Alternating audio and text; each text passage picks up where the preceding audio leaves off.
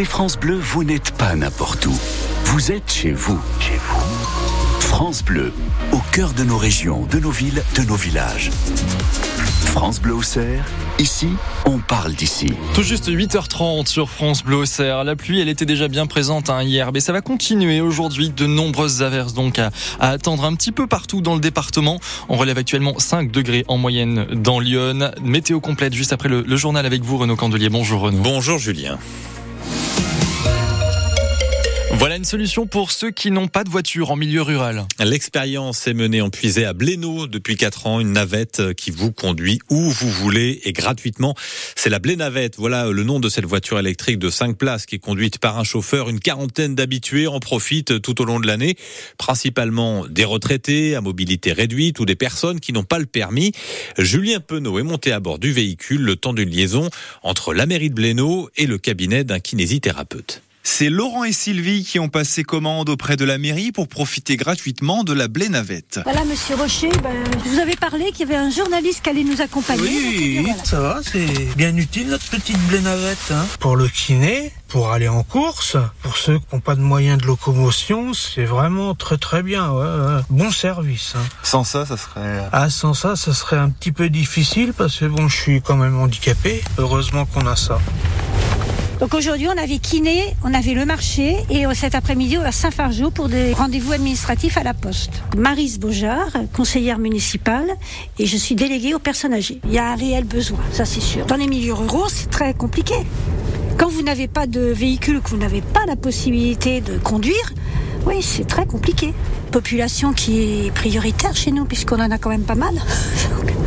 C'est très important.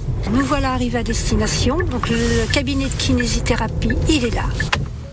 Une fois arrivés à destination, Laurent et Sylvie vont à leur rendez-vous et la Blénavette reviendra les chercher à leur convenu. La mairie espère atteindre les 70 utilisateurs par an contre une quarantaine actuellement. Reportage France Bleu au CER signé Julien Penaud. Le dispositif de cette Blénavette coûte 10 000 euros par an à la commune de Blénaud. Ça comprend principalement le contrat du chauffeur et l'entretien de la voiture. En football, il est trop tôt pour s'inquiéter, mais la GIA n'a pas vraiment tenu son rang de leader hier soir. 0-0 face au dernier de Ligue 2 Valenciennes qui a montré un visage solide. 15 000 spectateurs étaient quand même en tribune et ils ont vu le cinquième match nul de leur équipe en sept rencontres. Heureusement, heureusement que les concurrents directs de la GIA restent à distance. Angers, le Dauphin, joue demain soir face à Ajaccio. Ajaccio, euh, Angers qui est à 6 points derrière Auxerre.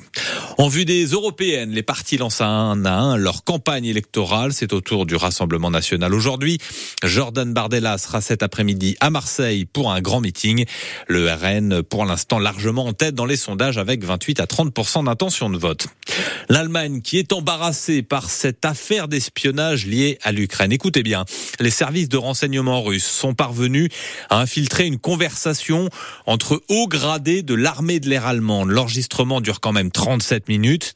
Et c'est hallucinant il y est question des plans de préparation pour livrer des missiles longue portée à l'Ukraine. C'est la chaîne Russia Today, proche du pouvoir, qui révèle l'information. Des tonnes de cocaïne retrouvées dans l'océan Atlantique. Cette fois, c'est pas en métropole, hein, sur la côte, mais aux Antilles que ça se passe. Plus de 8 tonnes de cocaïne saisies par la marine française ces derniers jours. Ça s'est passé au large de la Martinique. Déjà, plus de la moitié de ce qui a été saisi correspond, euh, ça correspond à déjà plus de la moitié de ce qui a été saisi sur toute l'année 2020. 2023. Dans cette affaire, huit personnes sont déjà mises en examen pour trafic de stupéfiants. Elles ont été interpellées sur quatre bateaux en haute mer, Caroline Félix. La Marine nationale a d'abord saisi 3 tonnes de cocaïne sur un navire panaméen, puis trois autres sur un navire vénézuélien, une tonne sur un voilier et une autre sur une yole, un bateau très léger au nord de la Martinique. 8 tonnes de saisie en tout, soit des centaines de millions d'euros à la revente selon les autorités. Pour ces opérations, la Marine nationale a mis les moyens. Ces frégates ont parfois navigué jusqu'à 2000 km des côtes martiniquaises pour arraisonner ces navires. Les marins ont pu repérer les trafiquants, notamment grâce aux renseignements d'agences internationales. La drogue a été en fait interceptée sur son chemin vers l'Europe, puisque la cocaïne est produite surtout en Colombie, puis transite par le Suriname avant de traverser l'Atlantique. Voilà ce qu'explique la procureure de Fort-de-France. Les mises en cause, eux, sont notamment russes, sud-africains, britanniques, colombiens ou espagnols. Ils encourent jusqu'à 30 ans de prison. Les explications de Caroline Félix pour France Bleu. Et puis c'est la fête des grands-mères aujourd'hui. À cette occasion, huit résidentes de l'EHPAD de Nantou participent au concours national de coiffure Nos grands-mères en fête. Objectif, eh bien, c'est de mettre en valeur les personnes âgées. Pour ça, elles ont été prises en photo avant et après avoir été coiffées par les élèves du CIFA d'Auxerre. Les clichés sont soumis au vote sur Internet. La gagnante sera sacrée au niveau national.